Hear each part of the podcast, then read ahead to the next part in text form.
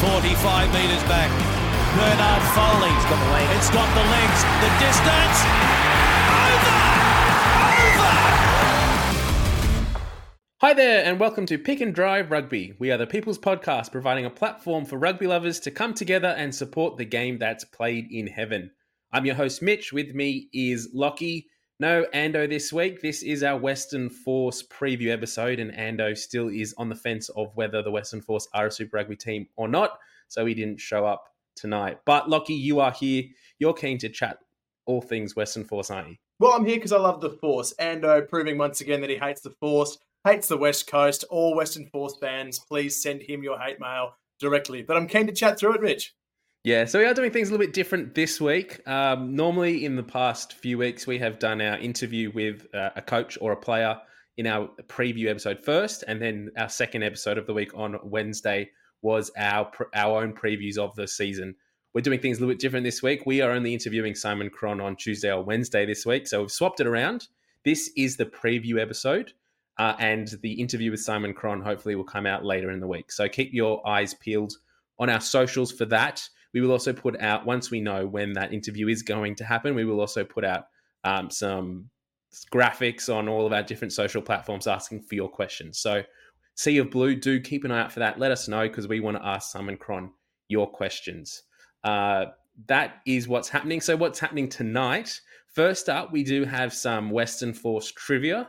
Uh, actually, no, not, not even. I don't think we'll do that first. What we'll do, we'll do around the grounds first. So, this weekend we have had some trial games, the first round of trial games for Super Rugby Pacific in 2024. We've got the results from the Kiwi games, we've got the results from the Aussie games. Lachie, you were at the West, the Western Force and Reds game in Ballymore, so that's going to be exciting to talk about. Uh, so we'll do that first, then we'll dive into some Western Force themed trivia, and then we'll get into our preview. We will try and keep things short and sharp, and as as much in that 30 minute time frame as we do allow ourselves, but there is a little bit of extra stuff to talk about this week. So that's about it. Lachie, do you have anything else you wanted to say before we dive into all the rugby action? No, time's precious. Let's go. Let's get into it.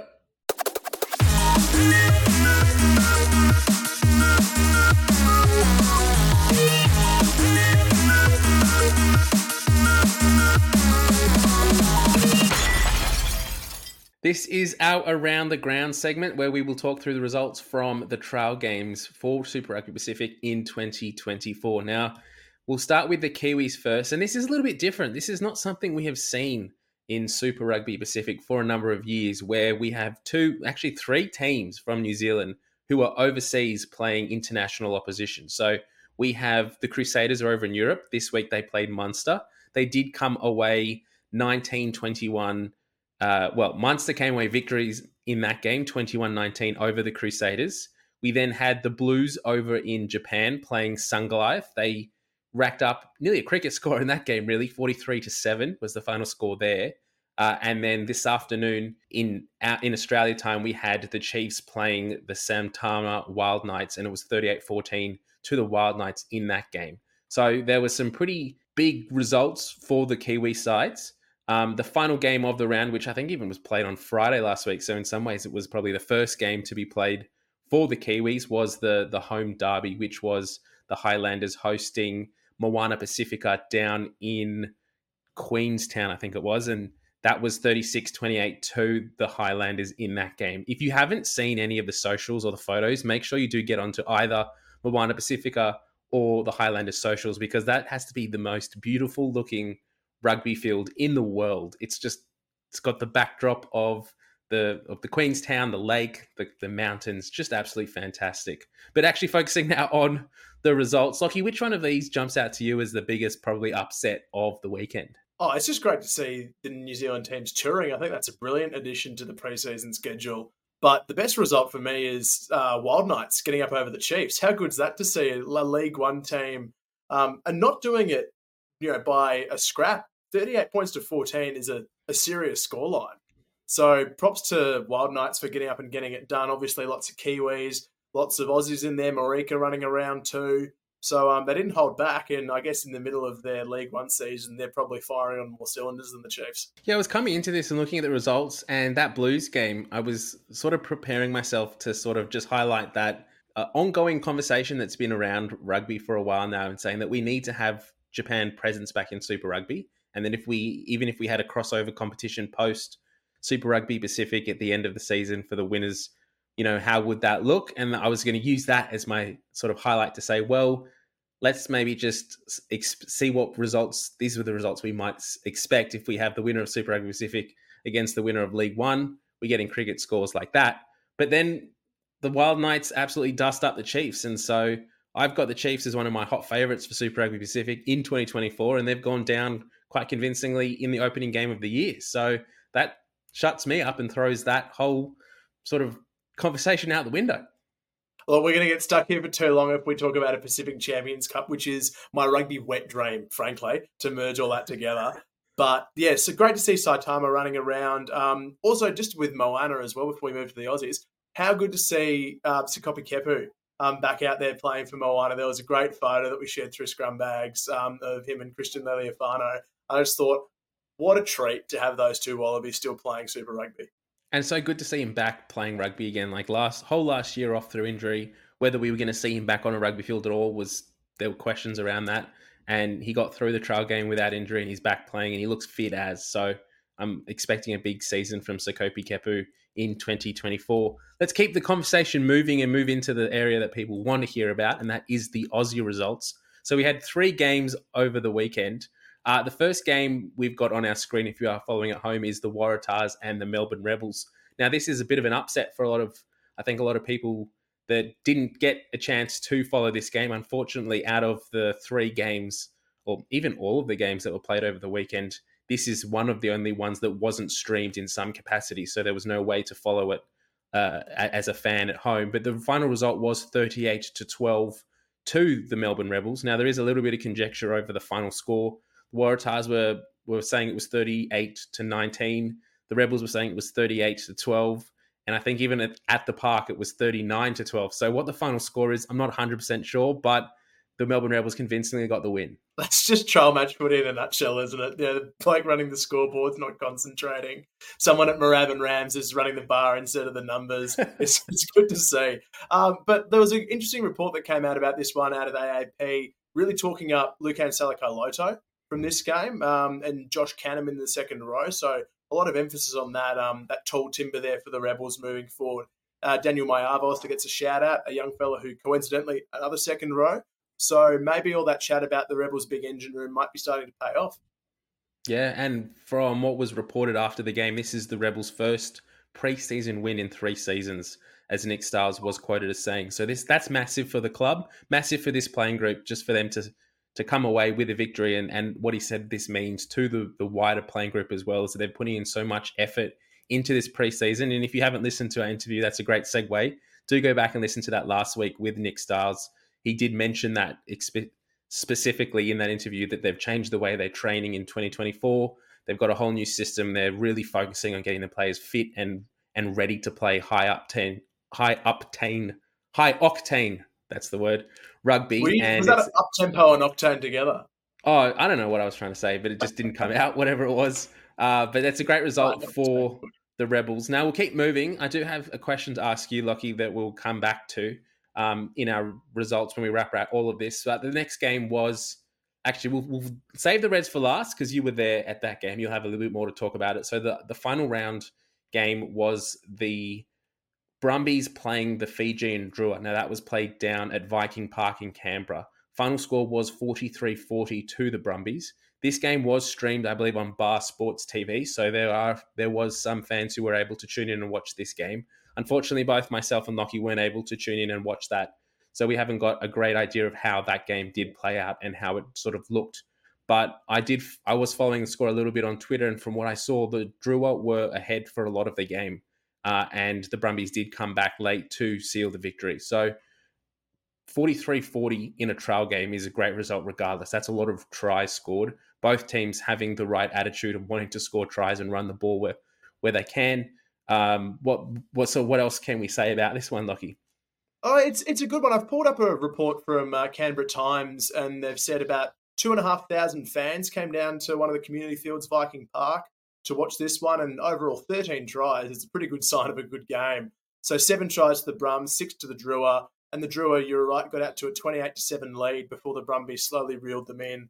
So, um, chatting after the game, Stephen Larkham says that the team wants to continue to play an entertaining style of rugby um, to attract bigger crowds to Canberra. Maybe a bit of a divergence from the sort of Brumbies of yore, which is very much grind your way up, kick for touch, and maul it over. So maybe we'll see a bit more running Brumbies rugby. Um, fans from 2000 to 2004, keep your fingers crossed. Maybe a bit of the good stuff coming your way again. But um, pretty exciting to see um, nice, fast paced footy, at least early in the season. Yeah, really looking forward to seeing how both of those teams fare in Super Rugby in 2024. Now, the final game that we will focus on in this section is the Reds hosting the Western Force.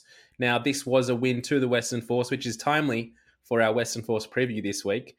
Uh, 21 19 was the final score in this game, and the Western Force led for a long period of time in this game. The Reds did come back late, and it was only, I believe, um, of penalty by Ian Prior that ended up getting them ahead at the at the death to win the game. Uh, but Lachie, you were at the game. What were your sort of takeaways from this? Yeah, look, it was an interesting game split over three 30 minute periods. So there was actually a lot of rugby played, uh, more than you'll find in your regular games, and so much turnover with teams rolling subs. I mean, it was a bit of a free for all. So it did get a little messy. But what I noticed were uh, the main style differences coming out. So they both scored three tries, um, but the Reds under Les Kiss really wanting to move the ball wide early. So they're really expansive with their play. They look to offload a lot. They played out the back of pods. Uh, a lot of errors that came with that as well. So uh, plenty of drop ball that probably stopped a few of their scoring opportunities. Uh, the Force looked really good in tight, and they didn't offer as much out wide, but they had really good counter attack. So they kicked well through Ben Donaldson, Fines-Leleiwasa, and then they countered really well. Um, so it was yeah strange to see those style changes. I think the Reds could be a very entertaining team this year, um, but to see the Force grind out a win was massive. And post game, um, chatting with Coach Simon Cron, who'll be um, interviewed later in the week with the boys, um, he said that he was just thrilled to get that because Mitch, it's been so long since they've won on the road. Yeah, and we'll, we will touch back on that later in this in this preview when we look at their 2023 season. Uh, one of the things that I or the takeaways that I've had from this first weekend of trials for Super Rugby Pacific, mainly focusing on the Waratahs and the Reds game, that for mine really, and you let you let me know if I'm wrong here, Lachie, but it kind of felt like there was two different styles of teams or two approaches of how teams wanted to take these trials, uh, and probably the teams that won the game came away that had the different trial uh, had the different approach to it. So I kind of thought that both the Rebels and the Western Force have come in with a pretty strong preseason under their uh, under their belts and use this trial to really play the style of game plan that they want to play in 2024 and were focused on getting the win. Whereas the Waratahs and the Reds were maybe using this as a traditional trial game. Um, huge squad numbers, 33 players, I think, across both squads, testing combinations. The Reds, particularly, testing completely new setups in terms of attacking and defensive styles. As you said, trying to throw the ball wide and just not passes not going to hand or losing it in the contact. And for them, it wasn't so much about winning the game so much as it was about let's see what you know combinations we can put on the field. Those things that we've been we've been training but haven't really been tested at at, at our own home bases. Let's see how that goes up against a team that isn't expecting it. Uh, and so we've had these two games that come out, and I mean, all credit to the Brumby uh, to the Rebels and the the Western Force. Like they're two great victories for them, and they're two clubs that definitely do need wins. And it's great to see that they did get the wins. But I just wonder if we had four teams that really were going in there to get the chocolates as much as um, above anything, like do or die, basically, come the season, if we might have seen different results. Oh, for sure. And for these teams as well, I mean, uh, they mentioned uh, it was Michael Wells after the game who was running as force skipper talking about how winning needs to be a habit for them too. And you set those expectations early in the season. I think for the Force and the Rebels, it's critical that they do that as well. They missed out on finals last year. They haven't played full finals in Super Rugby. They need to bank this habit now and early and start cashing in heading into the season, particularly heading into Super Round with, I think, both teams having you know home games within those first two rounds. Melbourne needing to draw a big crowd to Super, they need to start banking some hype early. So I'm pleased for them. Um, also, just quickly, we had the ACT Brumbies women. They also had a trial game. Mitch, they took on Hong Kong China, got up 33 points to 19, and really interesting to see um, Wallaroos breakout star from last year, Faitala Moleka, usually plays at fullback. She was jumping in at fly half. So maybe a bit of development there um, on the road to Wallaroos heading into uh, this season and maybe into the World Cup next year. Yeah, fantastic. So let's um I am conscious of the time and how long we do have for these podcasts. So let's keep moving on and get into our Western Force preview.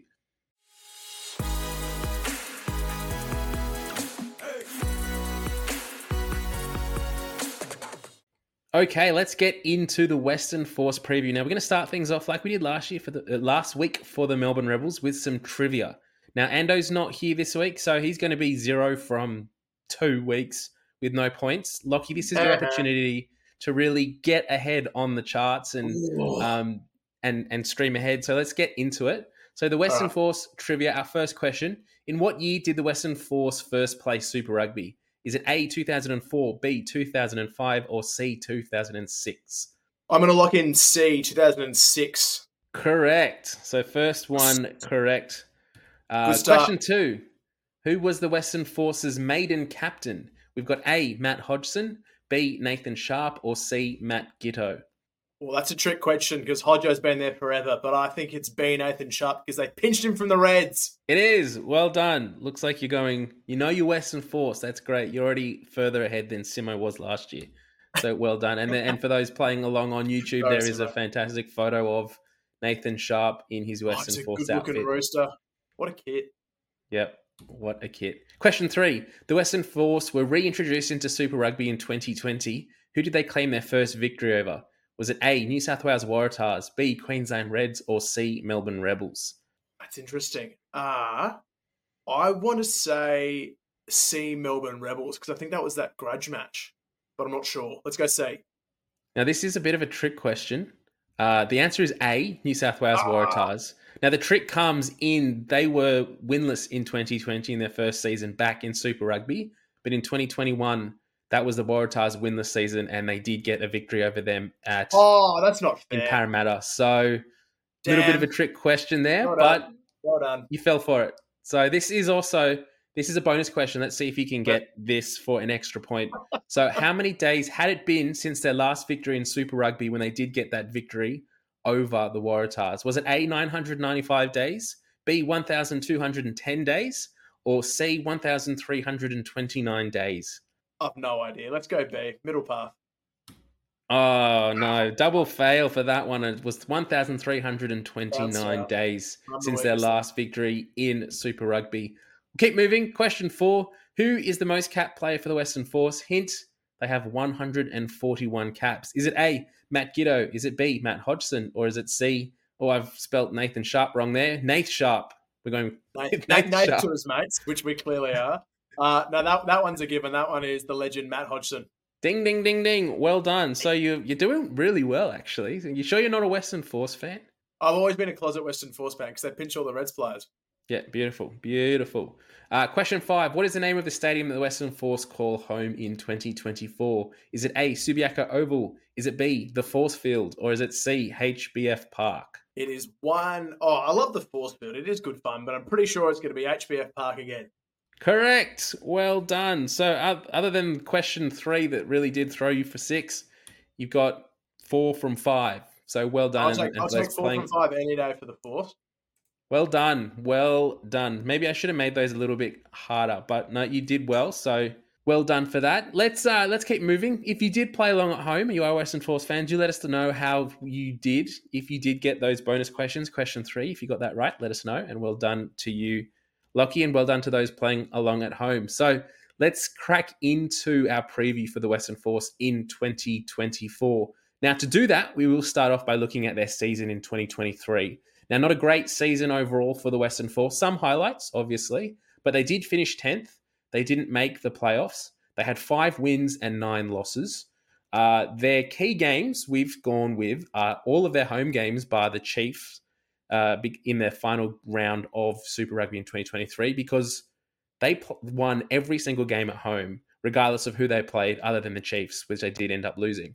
Uh, for their best performance, we had 45 42 loss to the Hurricanes in New Zealand. Now, that one was a pretty unusual game by a lot of standards. What, Lachie, do you remember the we were talking about just before we hit record for the pod? Like six minutes from full time, the Rebels were uh, the Western Force were down how many points?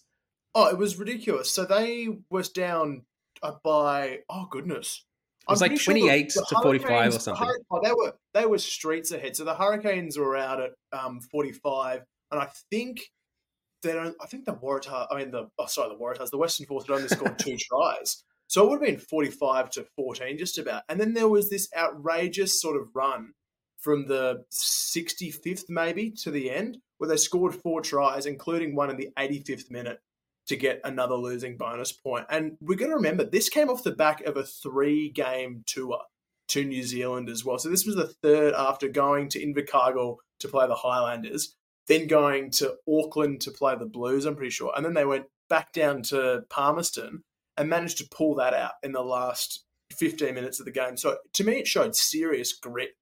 And against, yeah, sure, maybe a Hurricanes team that had switched off, but that's a stack of points to put on at the end of a long tour like that. And the effects that that had on the Hurricanes overall season as well. Like they were winning with a bonus point, and then they ended up lo- losing the winning bonus point, and the Force were able to take, take a losing bonus point by coming so close at the end. There was a massive performance by the Force. The other game that we've highlighted as their best performance was their 34-19 win over the Brumbies. That one was also at home. There was a lot of talk in the week leading up to that that the Brumbies had pretty much secured themselves a home quarterfinal uh, in Canberra that they couldn't do much to lose that. And then they sent, in some ways, a, a pretty weakened side over to Perth and the young pups absolutely punished them for it. Young pup's going to eat him up. That was Fainga'a uh, going into that one against his old teammates, and they did. They smashed him. Um, three tries in the first 20 minutes, I reckon. I know Hamish Stewart scored a really good one, and then they rolled out, was it 34 19 winners, and they really tanked the Brumbies finals chances with that one. It was a huge blow. Sure, they rested players, but they had to win at home to do it, and they did it in style. Yeah, so looking overall at the 2023 season for the Western Force, our takeaways were they only lost once at home all year, which was an incredible performance. And uh, even when you look at the, the, they went to New Zealand and played the Highlanders, like you said, in Invercargill, and they got smashed. And then maybe three weeks later, they played the Highlanders in Perth and they smashed them. So mm. it, it, was almost like they were unbeatable. They couldn't lose at home. Uh, but then when they went away from home, they struggled and they didn't get many w- wins on the road last year, if any. So well, that, and that, that, that's the story of their season, Mitch. And some of those scores were real blowouts too. Like late in the piece, when the Force was still in the finals frame, going to Melbourne and getting pumped 52 14 really threw them out of contention. Same deal over in um, uh, Christchurch, which is no one's favourite place to play, but 48 points to 13 against the Saders. Um, it happened again, most notably in Super Round. Queensland Reds come out. Oh no, sorry, that was oh yeah, it was. Queensland Reds come out during Super yep. Round, and what did they put on them? 70? Yeah, it was I think 70 to um, 71 to 20. Yeah, 71 to 20. Wow, just an absolute decimation there. So and they uh, won the game before in week one, 34-27 over the Rebels, which everyone was expecting the Rebels for that grudge match to get up as well. So they came in there with a bit of a, uh, a pep in their step and got absolutely de- decimated by the Reds. So not a great win there. Let's um let's keep moving though, and let's start looking at their squad for 2024. So I'll run through their forwards, and Lachie, you take the backs. Um, mm. so I'll, I'll read through all of their their players, then we might talk about one or two of their key signings. So in the propping department, we've got Siasi Amone, Charlie Hancock, Harry Hoopert, Santiago Medrano, Atu Moli, and Angus Wagner. At hookers, which is uh, an area that we will talk about in a little bit more detail, they're very light on with only two players named Tom Horton, Feleti Kaitu'u. At locks, they've got Lepeti Faifu, Felix Kalapu, Izack Rodda, and Jeremy Williams. And in their back row, we've got Tim Anstey, Ollie Callan, Will Harris, Jackson Pugh, Palin Savali, Carlo Tizzano, and Michael Wells. Now, there are some big names in that forward pack for the Western Force. Which ones jump out to you as going to be really influential in their success in 2024? First one that jumps out at me is Isaac Rodda, but I'm so worried about his ability to get back on the park. We've heard sort of around the traps that the foot injury is recurring and has flared up again. And we didn't see you know much, if any, of Izack Rodda last year. For someone who's such a big signing, you know, he's a Wallaby World Cup Wallaby for 2019 as well, and was touted as the future of locks in Australia a few years back. We haven't seen enough of him, and they need him yeah, it's it's going to be really important that they get big minutes from him in 2024, and and even the experience that he brings and the leadership that he brings to this team. Um, they've got some really exciting names, but they haven't got a whole lot of experienced stalwarts in Super Rugby, so that that's going to be an area that they will struggle in. I'm really looking forward to seeing how some of their back row stocks go. We saw Carlo Tizzano when he signed with the Force towards the end of last season, just absolutely came in and had a field day with any opposition he was up against, just getting turnovers left, right, and center and smacking blokes all over the park. Uh, Michael Wells is that influential leader that we know. Uh, regardless of how many minutes he plays, he lifts the teams and the players around him. He may not be that player that's going to turn a game in his favor, but he just has that leadership quality that everyone else around him plays so much better when he is there. And just for his sake, purely, I hope the Western Force can get a few more wins because the last two or three seasons of him being captain and having to do those post match press conferences and interviews when his team's just been smacked by 30 points, you could really see that he wore his heart on his sleeve in those ones. 100%. Let's jump over the backs now, Mitch. We'll start off with our scrum halves. A lot of experience there with Isaac Fines, Leleiwasa, Ian Prior, and Nick White all in the halves. Fly half as well. Got some depth there with Max Burey, Ben Donaldson, and Reesjan Pasitoa. In the centres, we have Ollie Cummins, Nikolai Foliaki, Bailey Kuenzle, Henry O'Donnell, Campbell Parata, Sam Spink, and Hamish Stewart. And outside backs, we have listed George Poolman, Harry Potter, and Chase Tia Tia. Plenty to chew through there. Plenty of centres, Mitch, but give us a name that sticks out from that list. Look, there's actually a name that doesn't that isn't officially featured here because he's not officially on a contract yet, but did play some minutes for the Western Force over the weekend, and that's Taqele Naiyaravoro and we know what a type he's of player he is, what he can bring. I think he's currently sitting on something like 132 kilos. He's just an absolute monster. And so uh, he had some involvements on the weekend. He looked good. Whether he can get that, that that weight down a little bit and get himself a full time contract is still to be seen. But the fact that he's getting minutes in a trial match is is a good sign for him. Um, if he can sign for the Western Force and get that full time contract, he's just going to add so much talent to that outside backs that we've already seen um, with the likes of Harry Potter focusing on the performance last uh, this weekend against the Reds. Harry Potter just made so many things magically appear, has to be said, uh, almost making things out of nothing. But his performance in in this series for the Western Force uh, is yeah, he's a he's a player to watch. He's really exciting. It's going to be really awesome to see how he can combine with the centers and the fly halves to really unleash this backline for the Western Force in 2024. You couldn't help yourself, could you? There had to be a little magic touch in there. So I, I wrote the same thing. I, I wrote a similar line, but I wanted to highlight the second try that uh, Harry Potter scored at Ballymore. It was really, really good work rate. He was involved in the play early, had a touch, got tackled, then got back up off the deck and was supporting inside line um, for Tom Horton's offload and then beat Jordan Petaia in the tackle to score. So like, there's plenty to like about him. He was real standout of the Cheetahs uh, spring series as well. That four games um, back and forth from South Africa, and he will be one to watch. But just in the centres there, I'm really excited to see how Henry O'Donnell goes.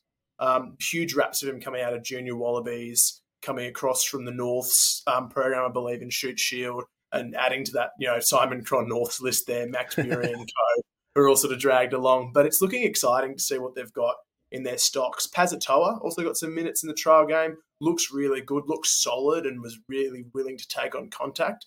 And we haven't even seen Nick White and Forsky yet, so lots to like about the backs.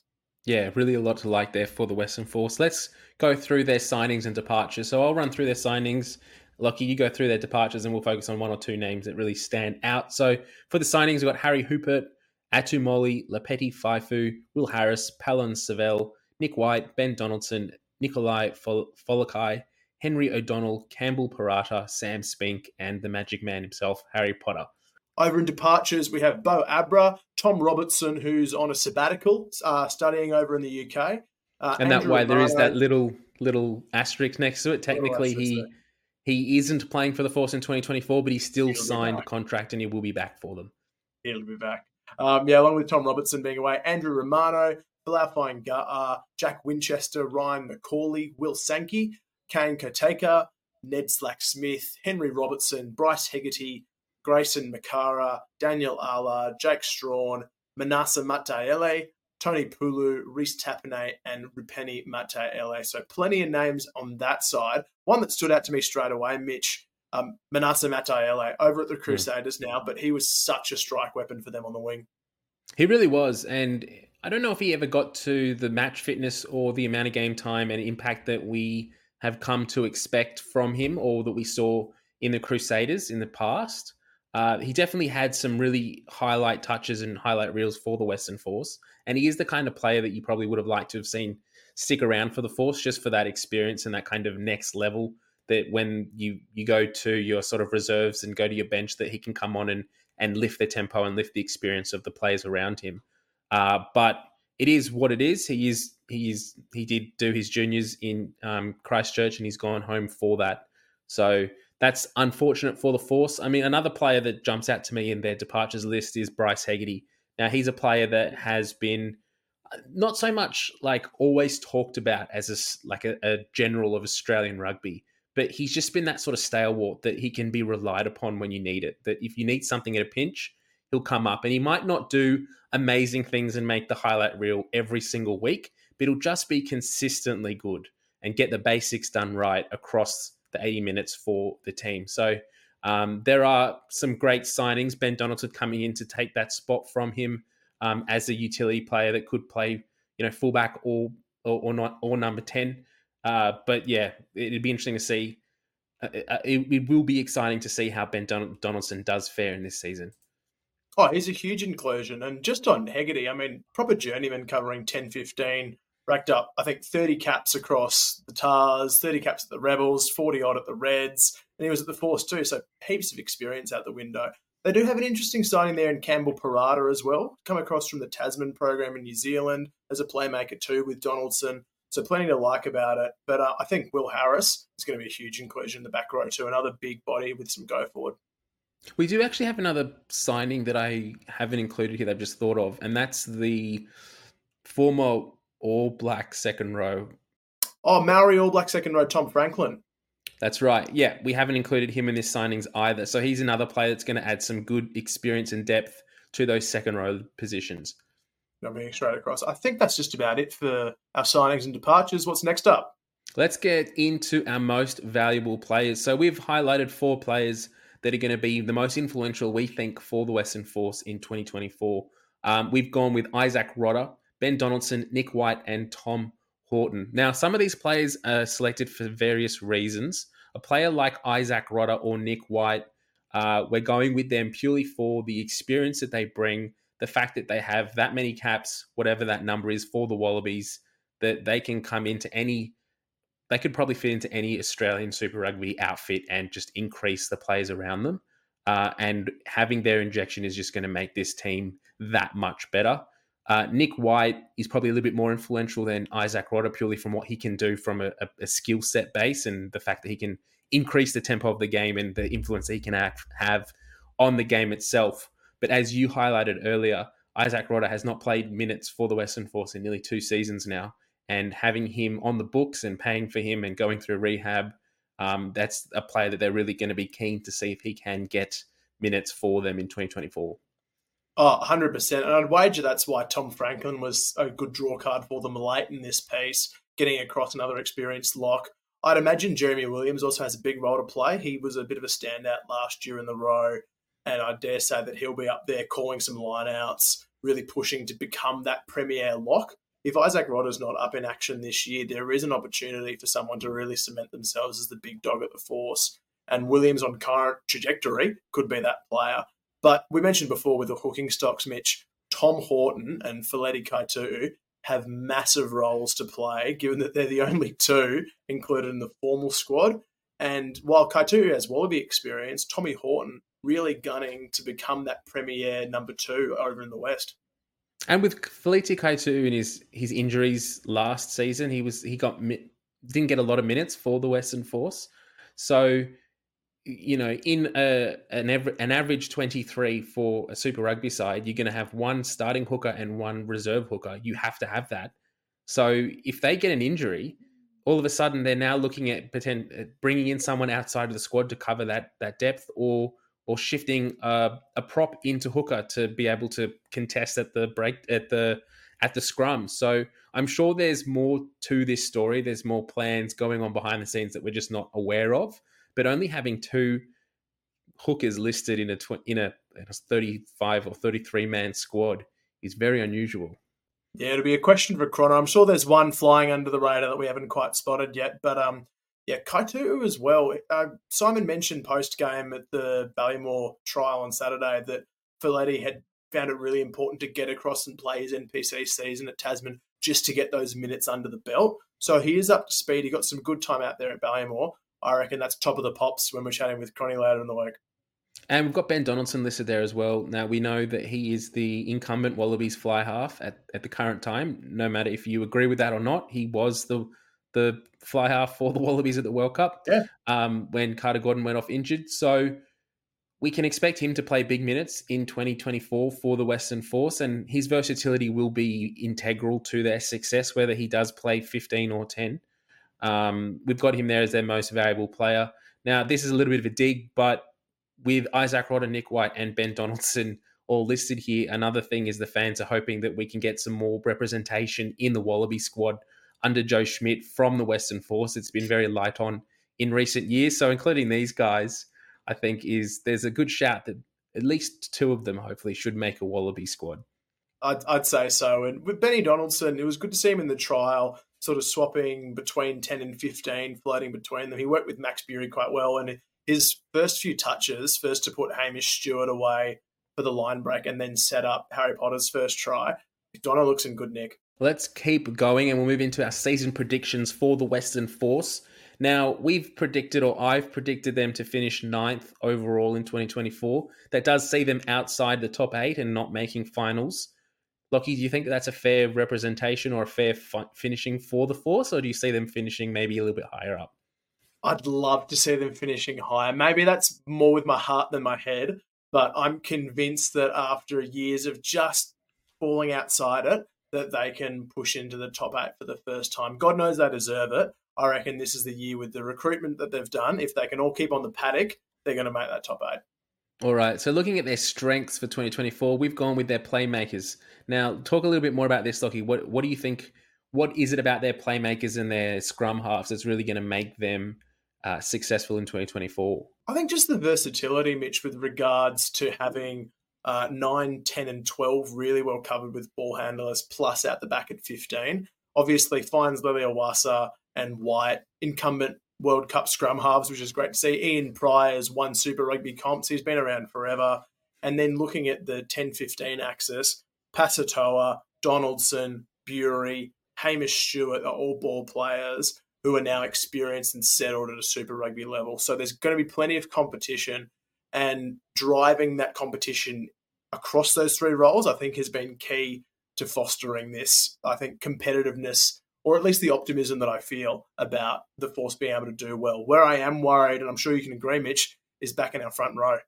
Yeah, the front row depth, we, we spoke about it before with hookers, but even just with their props as well, there's not a whole lot of depth there. And if they take one or two injuries, then the talent and the experience level does drop off quite drastically. So if they take one injury to a prop, uh, a hooker or a prop early in the season, it has the potential to depower their whole front row uh, their whole forward pack. And without a, a forward pack that's going to compete, then they're not going to be able to really get good ball for their backline that we've just spoken about. You mentioned it in the trial game this weekend that even with their forward pack fit and playing big minutes, um, they weren't dominant over the Reds. Like they got penalties and they they won their own ball, but they weren't dominant. They weren't pushing the Reds around and they weren't winning ball against the feed. No, I, I, think the scrum battle was very clearly won by Queensland, especially in the second of the three periods. I think the Reds churned out two or three scrum penalties and marched them back well. So, sure, it's a trial match. Take it with a pinch of salt. but scrum power is something that does concern me for the Force. Now, back on the strengths, we have also highlighted their second and back row. So we think that the depth they've got there, and um, with Tom Franklin also that we didn't even include earlier in the slides, they do Sorry, have Tom. some. They do have some really good talent there, and have the ability to cover that twenty three quite successfully. And even with squad rotation, I think they've got the players there that can come in and do a job for them and play really well at this level. Will Harris is another player that's come across from New South Wales we haven't mentioned yet that played really well for them in the trial. He was everywhere. He was putting in big hits. wasn't afraid of getting his hands on the ball. Um, we've seen what he can do in a sky blue jersey. Now we can see what he can do in a different shade of blue jersey for the Western Force. I was waiting to see how long it'd be to turn it into a Tahs preview. Is there anything else you wanted to say about their season predictions for the Western Force, or shall we move into the jerseys? Let's rip across to the jerseys because I'm really keen for this one. I thought that they have done a really good style change with the jerseys. People have commented on across both accounts, I think, um, that we run, talking about oh they're a little bit leggy, but I love it. I love what they've done with the sort of geometric crossings. The black and yellow away jersey is really striking, and it comes off the back of that nice sort of gold and black hoops from last year. I think they've nailed the brief, Mitch. I really liked their away jersey last year, and I was when I was do, doing the preview for this and getting the slides all together. I did see that uh, on the Dynasty store they had um, a sale on the 2023 away jersey, and I um, was very nearly keen to get my hands on that, but it was unfortunately sold out. Which goes to show that there is support for the Western Force, and they are willing to put their money where their mouth is, and and pay good money for good jerseys. One thing, looking at both of these um, strips, so we've got the home strip and the away strip on screen if you're listening on the podcast. One thing that is a little bit more evident on the away strip, purely because it is a graphic as opposed to an actual photo of the jersey like the home one. On the away strip, you can really see the indigenous design that's coming through at the base of the jersey. Now, that element is also there on the home jersey as well. So there is that indigenous element that's incorporated into both the home and the away. I think I said a few weeks ago on the Waratahs, our Waratahs preview, that the Waratahs were the first team in Super Rugby to have a dedicated away Indigenous strip. Now, I have been corrected on Twitter. The Brumbies did in 2023 or 2022 did have an away strip as their um, their full season away strip, an Indigenous design incorporated into that. So I do um, apologize for that. I was probably getting a little bit excited at how good that strip did look. But the fact that they have incorporated in a really nice, elegant way that doesn't take away from the rest of the jersey backward to the Western Force, that Indigenous design, I think is a real winner. Huge win. Connect to your land, connect to your club. It's just a great thing to see um, these teams doing. It is a little bit of a shame that Ultrad seems to take up so much of the jersey. And the way that the logo is so prominent on the, the front, it almost seems like the jersey has been designed to reflect the kind of I don't even know what they are, wings of that logo that the sort of chevrons above the jersey sort of stop when it gets to the Ultrad logo. That's a little bit of a shame. It would have been good to see um, it not look so prominently, I don't know, incorporating the jersey sponsor there. But I guess that's a big thing and they pay big money for it. So that is what it is. It's what it is. All right, well that's it then for the jerseys. These look great. Look, if you had to put your money and buy one of these which would you be going for, the home or the away? I'd pick up the away jersey. That looks clean. That's just a nice design. It is, and uh, black and, and gold always goes together really well. I wonder if we can see something similar for that in 2025 when we get that Kiwi, that Aussie Anzac sort of jersey that's coming up for the Lions series. Maybe they can take some inspiration from the Force there. Oh yeah, calling it out early, calling it out early. Anyway, that's uh, that brings us to the end of our uh, preview for the Western Force. As we did say in the intro, if you're still listening on, thank you for getting to this part of the podcast. We do have our interview coming out later this week with Simon Cron. It's not too late to send your questions and thoughts in. Please do send them in. Have a look on our socials. At this point, we don't know when that interview is happening, whether it's Tuesday or Wednesday, but it will hopefully happen sometime this week. Do send those questions in because we love to ask your questions to the Super Rugby coaches. Lachie, thanks for joining me this week. And uh, hopefully you're enjoying whatever you're doing, something not rugby related. So we're not even going to bother focusing on it. But we will be back later in the week and we'll be back next week to preview another Super Rugby team. Thanks for getting to this part of the podcast. We'll see you next week. Bye.